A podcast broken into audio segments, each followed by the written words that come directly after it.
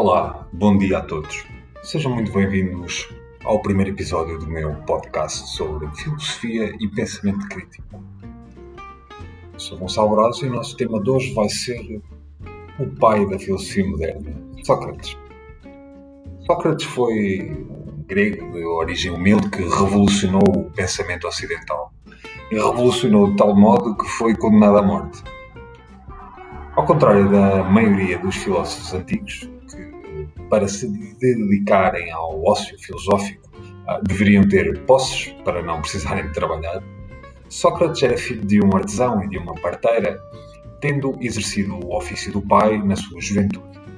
Sócrates ingressou também em algumas campanhas militares, como a Guerra do Peloponeso, que opôs Atenas a Esparta, para a qual foi destacado em 431 a.C.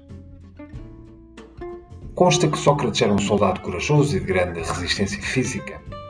Beneficiou certamente da cultura ateniense para os jovens, envolto na prática de desporto e na formação científica e política. Conferiu ao nosso pensador a sua personalidade questionadora.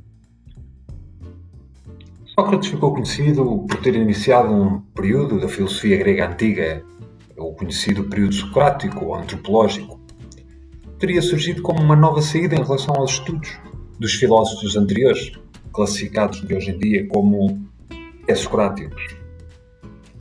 A filosofia passaria, a partir de então, a abordar questões essencialmente humanas, ou questões advindas das relações humanas do convívio em sociedade Falamos da justiça, do bem, do moral, da verdade.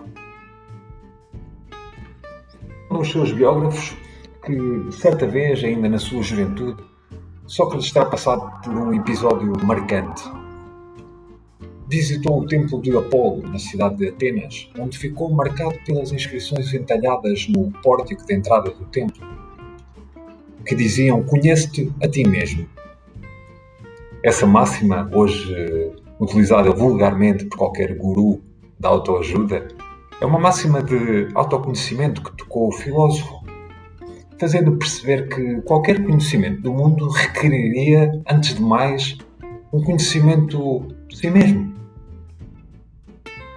Sócrates, como todos sabemos, afirmava a sua ignorância, dizendo a frase eh, que o tornou, se calhar, mundialmente famoso e que o definia, que era só sei que nada sei. Ora, esse reconhecimento da sua ignorância foi uma marca fundamental para estabelecer o seu caráter. O reconhecimento da ignorância leva à busca pelo saber, ao passo que a soberba intelectual leva à estagnação e a algo que não queremos. Neste mesmo episódio de Visita ao Templo, o jovem pensador consultou o oráculo de Delfos, que o qualificou nem mais nem menos como o mais sábio dos homens da Grécia isso foi tomado por Sócrates como uma missão, levar a sua sabedoria a todos os habitantes de Atenas. Sócrates passou então a vaguear pelas ruas de Atenas, conversando com as pessoas, questionando-as, ensinando-as, por meio da prática, o seu método, o método socrático. Hoje em dia não temos, uh, curiosamente, não temos escritos deixados diretamente por Sócrates. O que é conhecido deste filósofo são relatos dos seus discípulos, principalmente Platão e também Xenofonte. Claro que existiram também relatos dos seus detratores, como Aristófanes, que era um comediógrafo grego que satirizou a imagem de Sócrates em várias das suas peças. Percebemos que para conhecer a personalidade de Sócrates e reconstruir aquilo que terá sido a sua filosofia, é necessário então estabelecer um diálogo mais intelectual uh, com vários dos filósofos que foram seus contemporâneos e que escreveram sobre ele.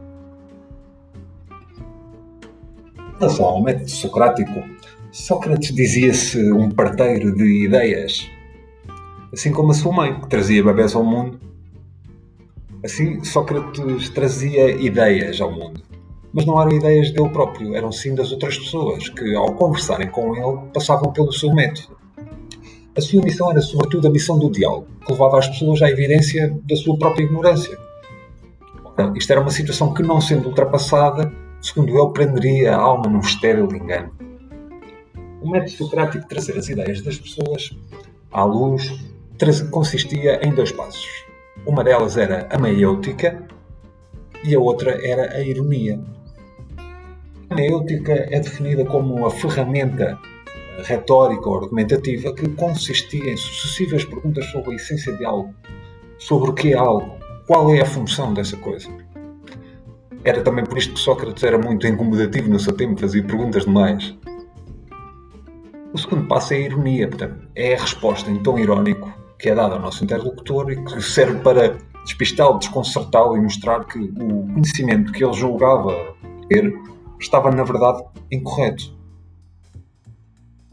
Parecendo que não, o método socrático conferiu ao filósofo o êxito da sua missão. Levou a sua sabedoria ao povo ateniense ele foi um dos primeiros a tornar a questão pela essência das coisas como um assunto filosófico e lutou contra os sofistas da época.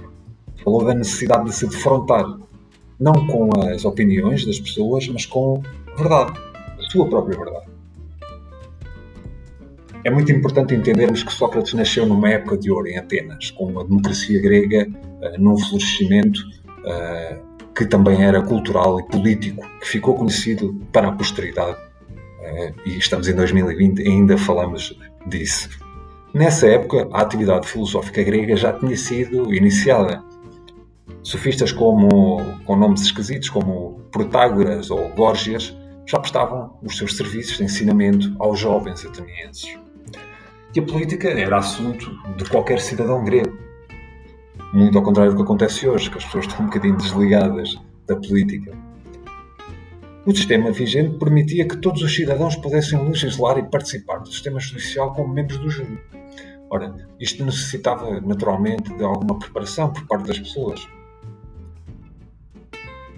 Curiosamente, como soldado, Sócrates também serviu com coragem ímpar às campanhas em que participou, mas a mesma coragem uh, que em campo de batalha aparecia uh, que aparecia em campo de batalha era também transposta para a vida pessoal. E isto fez ganhar alguns inimigos, como já vimos. Houve quem dissesse, inclusivamente, que diante de qualquer forma de governo e de qualquer autoridade constituída, Sócrates prestava primeira obediência aos ditames da sua própria consciência.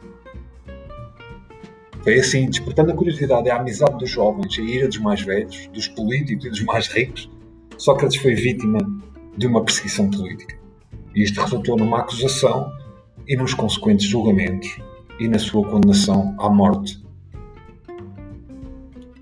Após gerar tanto incômodo uh, e burburinho entre as pessoas influentes em Atenas, Sócrates recebeu então uma acusação, principalmente do poeta Mileto e do político e orador Anitos.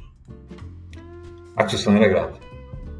Dizia-se que Sócrates não reconhecia os deuses do Estado e que pretendia introduzir novas divindades e corromper a juventude.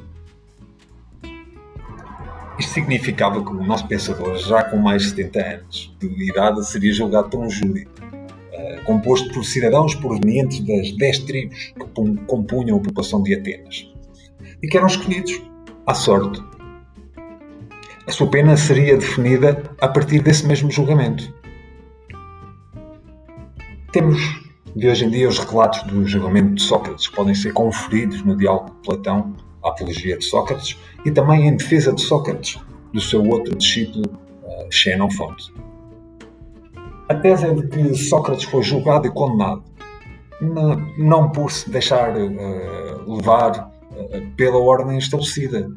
Ele foi julgado e condenado por insistir e questionar sempre o conhecimento tido como correto no tribunal onde o filósofo foi julgado, a defesa ficava por conta do réu. Ao contrário do que muitos faziam na época, Sócrates não lançou apelos misericordiosos, fazendo valer a sua posição social, a sua família, ou os seus filhos, como meio de convencer, os, eh, convencer e comover os membros do júri. Esta prática de hoje em dia é vista pelo direito como uma tática falaciosa. Trata-se do argumento ad misericordium, ou apelo à misericórdia, mais vulgarmente que não apresenta uma estrutura lógica argumentativa, mas que tenta vencer pela emoção. Sócrates recusou de ser esse tipo de defesa, porque considerava que um apelo à misericórdia seria quase como uma aceitação da denúncia. Manter-se assim firme e apresentar argumentos que contradissessem uh, as falas dos seus acusadores. Portanto, essa atitude não foi, no entanto, suficiente para que o filósofo fosse absolvido. Condenado pela maioria dos votos, caberia a Sócrates fixar a sua pena. Mileto queria a pena de morte. O exílio seria também uma possibilidade, mas Sócrates não queria para ele. Alguns amigos sugeriam até o pagamento de uma multa. Porém, Sócrates não aceitou nem o exílio nem a multa, pois a sua consciência consideraria que esse ato era uma espécie de aceitação culpa que ele julgava não carregar. Ficou então definido que a sua pena seria a morte. O filósofo recebeu um cálice contendo cicuta, o veneno utilizado para a sua execução, e ele próprio bebeu o conteúdo do cálice e morreu poucos minutos depois.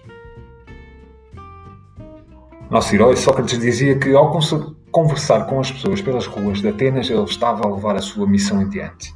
E a missão era aquela que ele julgava ter ao conversar com o oráculo de Delfos, ou seja, levar o conhecimento aos outros, ser o homem mais sábio da Grécia. A virtude, segundo Sócrates, só poderia ser obtida através do conhecimento verdadeiro dos conceitos e das essências.